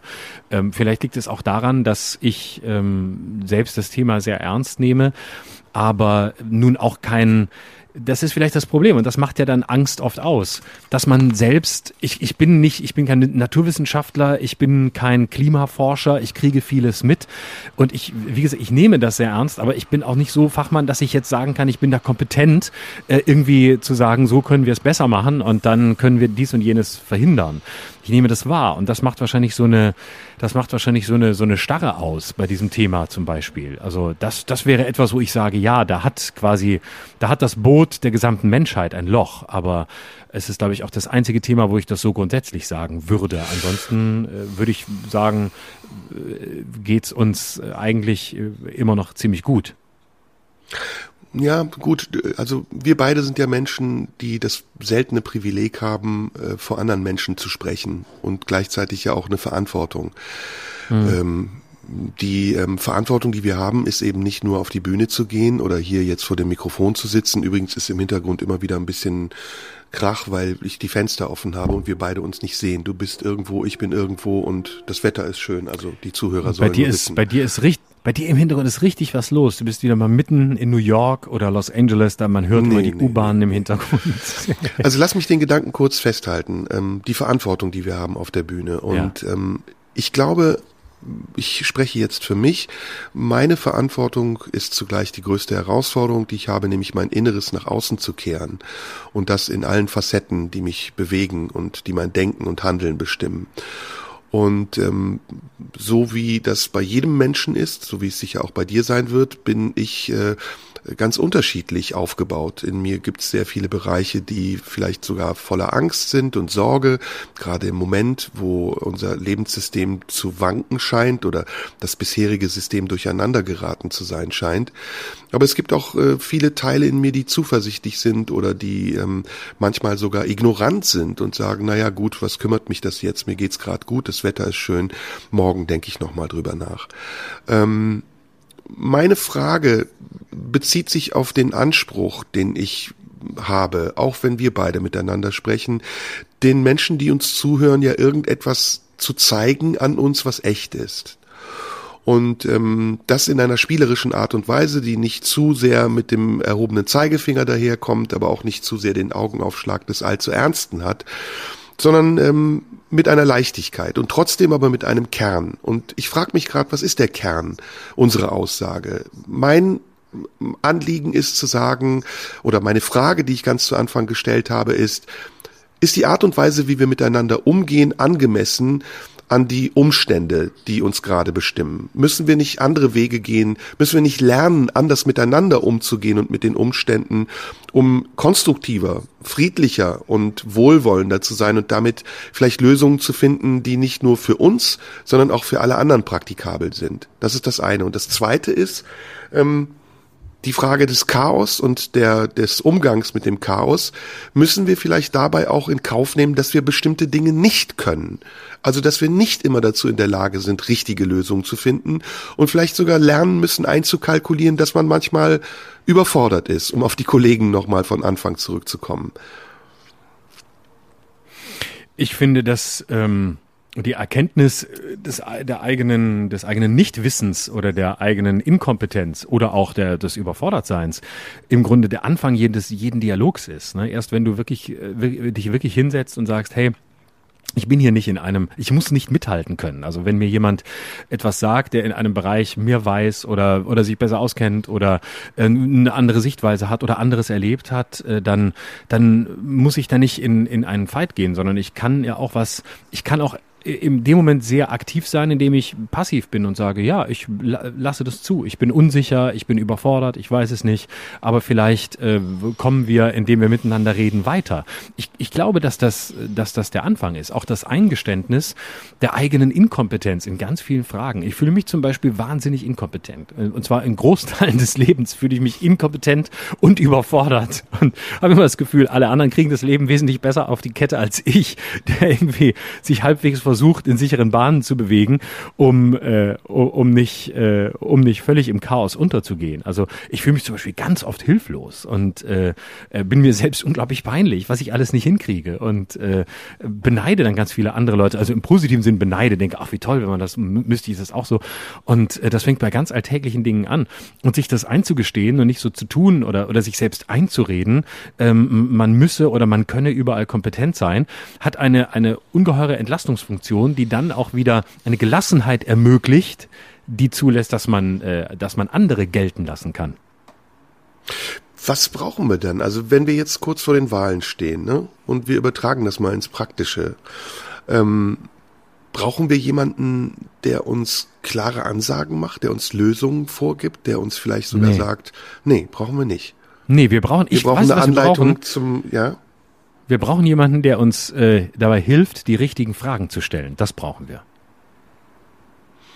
Aber stellen wir nicht schon längst die richtigen Fragen? Nee, wir haben alle Antworten. Wir haben die ganze Zeit Antworten. Wir wissen immer alles besser. Wir sind eine Antwortwelt. Eine Welt, die, die, die nur aus Antworten besteht, die immer die richtige Antwort haben will, die, die in richtig und falsch denkt. Das ist alles wie so eine, wie so eine dauernde Quizshow, in der man immer die richtige Lösung haben will und genau das Richtige wissen will und weiß, was richtig und was falsch ist. Ich glaube, wir brauchen Aber mehr Fragen und wir brauchen jemanden, der hilft, die richtigen Fragen überhaupt erstmal zu denken und dann auch erst zu stellen. Wir sollten, so wie, wie wir keine Namen nennen, mehr nennen sollten, äh, oder wie wir es am Anfang beschlossen haben, keine Namen mehr zu nennen, so sollten wir auch keine Antworten mehr haben, sondern sondern statt einer Antwort immer eine bessere Frage. Das finde ich wirklich cool. Eine Welt vielleicht, der Fragen. Vielleicht müssen wir einen Schritt noch davor ansetzen. Um eine Frage zu stellen, muss man ja neugierig sein. Richtig. Und, man und muss die Neugier fehlt uns, glaube ich, oder? Ja, und genau. Mhm. Und die Neugier auf den anderen, das andere, das, was man eben nicht erwartet, die fehlt uns, oder? Genau, Neugierde, das Staunen, ähm, das Überraschend sein, sich überraschen lassen. Und das ist ja eben, das sind ja alles scheinbar passivische, aber eigentlich sehr aktive Handlungen, nämlich sich überraschen lassen, sich äh, neu, neugierig sein, gut ist aktiv, aber äh, sich einlassen ähm, und etwas zulassen vom anderen, das bedeutet ja auch ja ein Stück scheinbarer Souveränität abzugeben und zu sagen, nee, ich bin jetzt eben nicht äh, der, der, der, der sendet und der aktiv ist, sondern ich lasse das zu. Hm. Kompliziertes Unterfangen, aber ich glaube möglich. Also ich glaube, ähm, dass naja, es wird wahrscheinlich sowieso einen Paradigmenwechsel geben in den nächsten Jahren. Ähm, das sieht man ja auch schon an der Ausrichtung der Fernsehsender, die ja immer mehr Informationen vermitteln wollen als nur noch Unterhaltung. Ähm, aber ich glaube, ja, es wird dauern. Hm? Ja, sag ruhig, Entschuldigung, wollte ich dich nicht unterbrechen. Also ich bin gleich auch durch. Also ich glaube, es wird dauern und es wird eine große Bereitschaft erfordern, auch das Ungewisse auszuhalten. Weil Neugier ja. bedeutet eben äh, nicht zu wissen, was ist und zu hinterfragen, was sein kann. Und wenn dann etwas anderes kommt als das, was man vielleicht erwartet, dann muss man auch Enttäuschung einkalkulieren. Ja, und ich glaube, es, es wird sich auch am Ende durchsetzen, dass die meisten Leute diese Neugierde wahrscheinlich gar nicht verloren haben. Äh, die, die, es wollen doch, jeder Mensch will doch eigentlich äh, neugierig sein, will staunen, will, will überrascht werden, sich überraschen lassen. Das ist ja da. Das ist ja jetzt nur, weil wir im Moment in dieser Phase sind, in der wir sind, ist das dieses menschliche Grundbedürfnis ja nicht weg. Es mag im Moment von vielem überdeckt sein, was pessimistisch stimmt, aber das ist ja nichts, was jetzt nicht wiederkommen kann. Das merkt man ja auch an den paradoxen Diskussionen, dass du jeden, den du fragst, wenn du über, über soziale Medien redest, jeden, den du fragst, äh, von dem hörst du, es ist furchtbar, es ist nur noch schlimm, es wird nur noch geschimpft, es ist nur noch dies, es ist nur noch jenes. Und ähm, die Menschen, die meisten sind nicht so, agieren nicht so, sondern wünschen sich etwas anderes. Und das wird sich früher oder später auch durchsetzen. Ähm, und es setzt sich ja, wir sind ja gar nicht in einer Zeit, in der wir jetzt sagen können, es setzt sich nur noch das Radikale, nur noch das Laute durch. Ähm, das mag zum Teil so scheinen, aber es setzt sich sich auch ganz viel durch, ähm, was anders ist und was auf anderen, was auf anderen Kanälen ist. Wir dürfen auch nicht den Fehler machen, zu sehr in so einen Pessimismus zu verfallen und uns damit so ein bisschen auch mit denen gemein machen, die wir eigentlich kritisieren. Also nicht wir beide, sondern äh, wir alle grundsätzlich, die wir über diese Themen reden und nachdenken.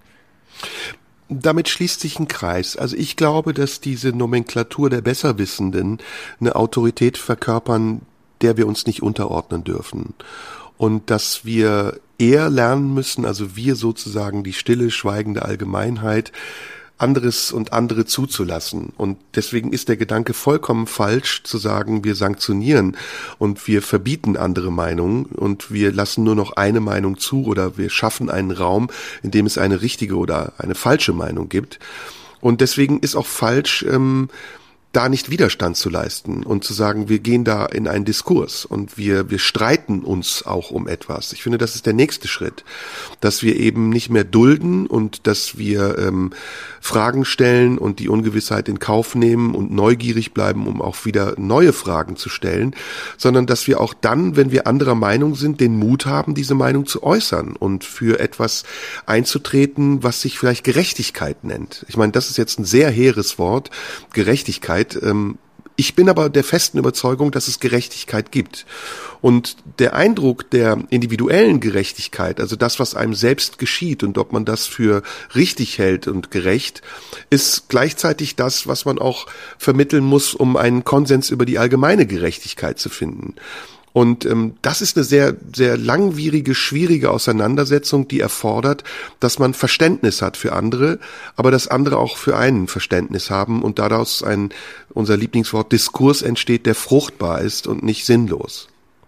Ich finde, man muss jedem misstrauen, der sich egal wo, ob privat oder öffentlich, hinsetzt und vorgeben will, ähm, wer sprechen darf und wer nicht.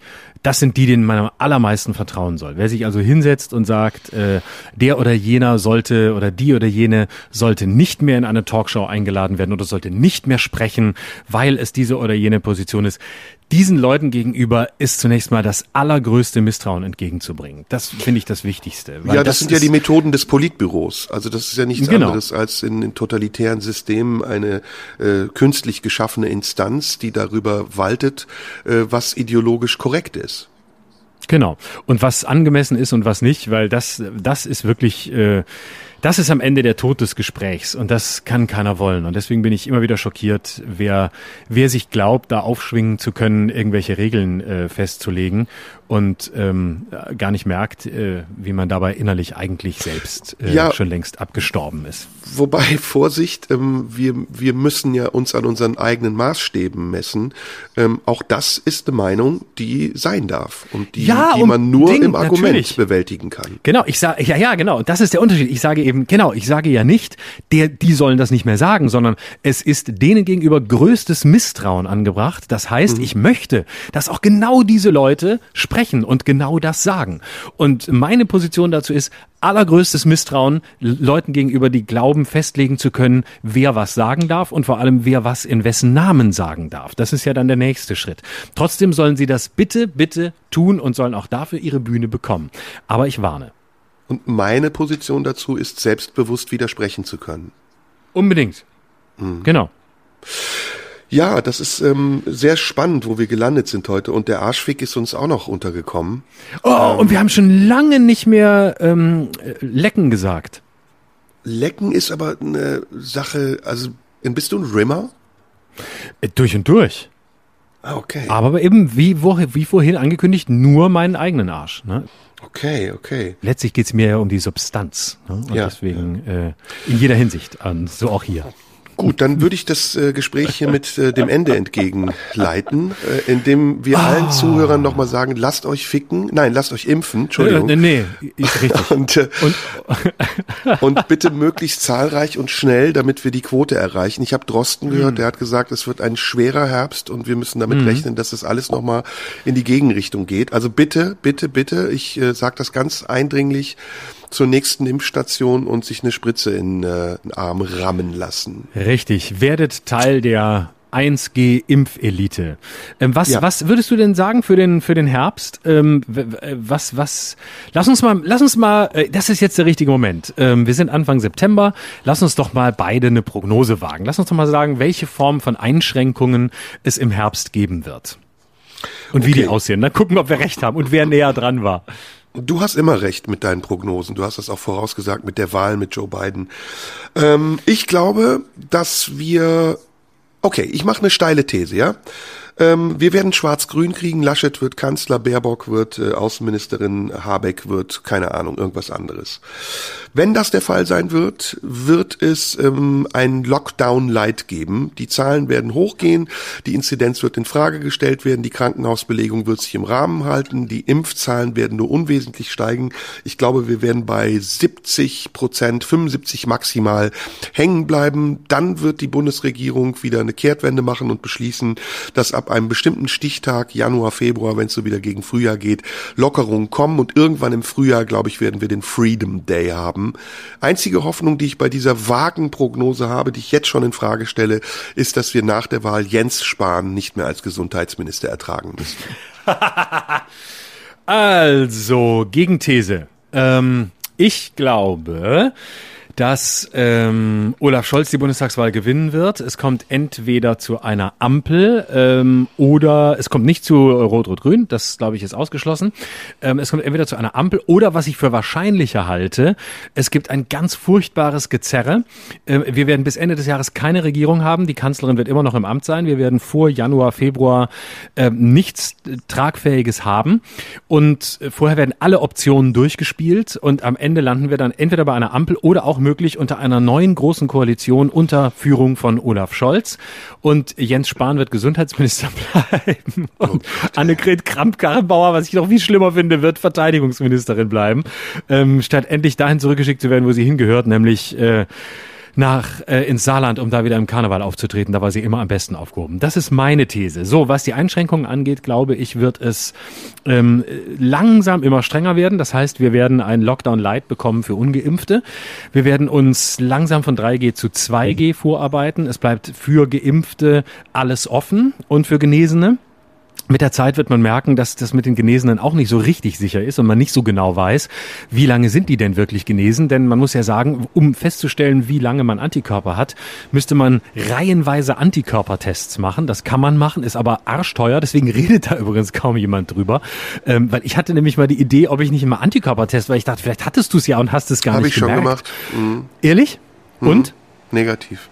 Ja, und, und ist, ist auch, glaube ich, relativ teuer. Und wenn, wenn das in die Masse käme und jeder würde erstmal einen Antikörpertest machen, dann äh, würde das richtig Geld kosten, wenn das der Staat auch noch bezahlen soll. Zumal man eben nicht sagen kann, du hattest einen leichten Verlauf, hast aber deswegen auch weniger Antikörper oder umgekehrt einen schweren Verlauf und hast viele. Also, jetzt kommen wir vom Thema ab. Egal. Ich glaube, dass sie dann merken werden, naja, das mit den Genesenen ist irgendwie auch unsicher. Und ich glaube, dass wir so nach und nach im Winter zu einer 1G-Regel kommen, sodass die Geimpften die völlige Freiheit haben, bleibt alles offen ähm, und können alles alles machen, so dass wir auch uns mit unserem Beruf irgendwie durch den Winter schleppen werden und auch äh, auftreten können. Es wird auch äh, Veranstaltungen geben. Die Clubs sind ja schon jetzt auch wieder wieder offen und da ist sowieso kein kein Abstand, aber es wird alles auf 1G gehen und diejenigen, die geimpft sind, haben faktisch ein freies Leben und alle anderen haben es nicht. Das ist meine These für den ähm, für den Herbst und den Winter. Ja, das überprüfen wir dann, wenn wir Besseres wissen. Und ähm, bis dahin ist noch ein bisschen Zeit. Da werden wir uns auf jeden Fall zwischendurch noch ein paar Mal hören. Ich finde, wir haben das Alleinstellungsmerkmal ganz gut herausgearbeitet, oder?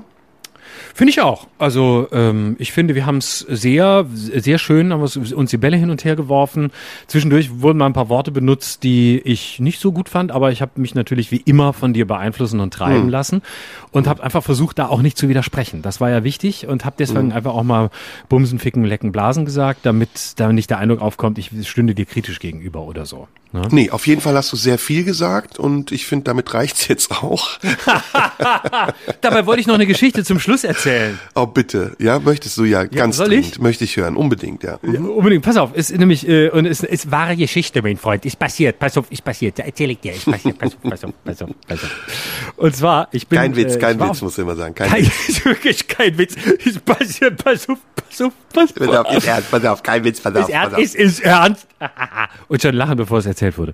Ich bin mit dem Zug gefahren. Ähm, das ist der Beginn der Geschichte. Und zwar, äh, ich war auf Tour am Wochenende und ähm, habe zum ersten Mal seit langer Zeit mal wieder meinen Arsch aus meinem Berlin heraus bewegt und musste auftreten auf einem sehr netten Festival in Eschwege. So, und es war Bahnstreik. Und ich hatte mir also einen der ähm, Züge, die fuhren, 25 bis 30 Prozent fahren ja und die auch meistens sehr zuverlässig, muss man sagen, hatte ich mir rausgesucht und bin also in Berlin in den Zug gestiegen. Ein natürlich randvoller Zug. Ähm, und wie ich es immer mache, habe ich mich schönes Bordrestaurant gesetzt und dann hieß es, ja, wir halten jetzt gleich in Berlin-Spandau und ähm, warten dann, bis die Sicherheitskräfte da sind und das hier mal untersucht wurde. Ich dachte schon, ach du Scheiße, der Zug ist überfüllt jetzt.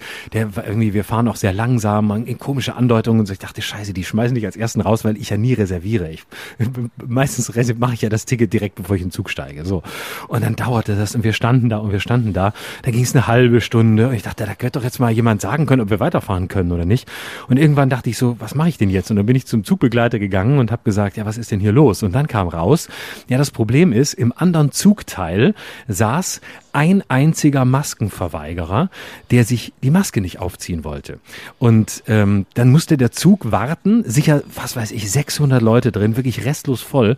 Da musste der Zug warten, bis die Bundespolizei kam, weil die Bahnbediensteten dürfen Fahrgäste nicht anfassen. Das heißt, die können die nur auffordern, die Maske aufzuziehen oder ihn auffordern, den Zug zu verlassen.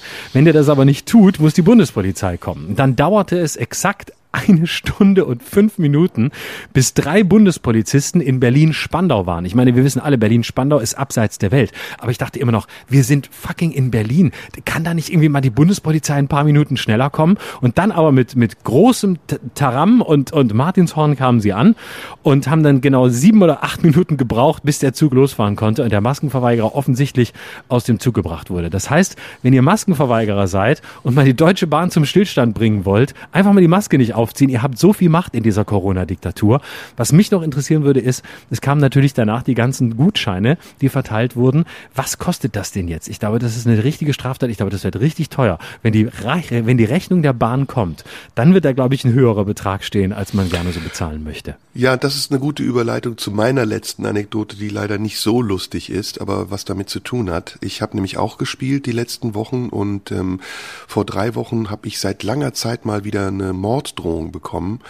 Ähm, leider sehr absurd geschrieben und zusammenhanglos. Ich sei Mitarbeiter des türkischen Geheimdienstes und der Mossad hätte mich auf dem Schirm, kam aber offensichtlich äh, ganz eindeutig aus rechtsradikaler Seite. Das ist im Moment nicht selten. Und seitdem ähm, bin ich immer mit relativ viel Geleit unterwegs und da habe ich mich auch gefragt, was kostet das, dass ein so ein verstrahltes Arschloch so einen Brief schreibt und erstmal die Leute in Angst und Schrecken versetzt. Bei mir ist es eher Sorge und Vorsicht und äh, viel, viel aufgefahren werden muss, um Veranstaltungen zu schützen und das natürlich mit Steuergeld bezahlt wird. Unglaublich, hat mich sehr geärgert und ähm, wollte ich hier am Ende nochmal kurz erwähnen. Ja, ja, das hast du mir weitergeleitet, hast du ja auch auch äh, gepostet und hast dich ja auch entschieden, den den Weg an die Öffentlichkeit damit äh, damit zu gehen, ähm, um ja, was ich was ich auch sehr gut verstehen kann und sehr sehr richtig finde, weil man auch, glaube ich, äh, das zählt auch dazu, ja, zeigen muss, allem, wie wie dieser Irrsinn aussieht aussieht. Ja, vor allem das, aber auch vor allem um denjenigen vielleicht mal zu demonstrieren, die uns relativ schnell verdächtigen, Rassisten, Sexisten, Radikalisten zu sein, ähm, um denen zu zeigen, dass wir an vorderster Front stehen und äh, oft eben Zielscheibe sind und nicht nur immer Täter, äh, wenn wir in unseren Rollen sind, um genau das eben zu offen zu legen und aufzudecken, dass es noch viel zu viel Rechtsradikale gibt, die in Deutschland in ihren Verstecken sitzen und meinen, aus den Scharten schießen zu können und damit äh, Eindruck zu hinterlassen und dass es noch lange, lange dauern wird, bis wir diese Gefahr, diese latente Gefahr, die ja jeden, jedes Jahr leider noch wächst, bewältigt haben. Auch ein großes Thema, über das wir vielleicht in einer der nächsten Folgen sprechen können. Ja, sollen wir auf jeden Fall machen.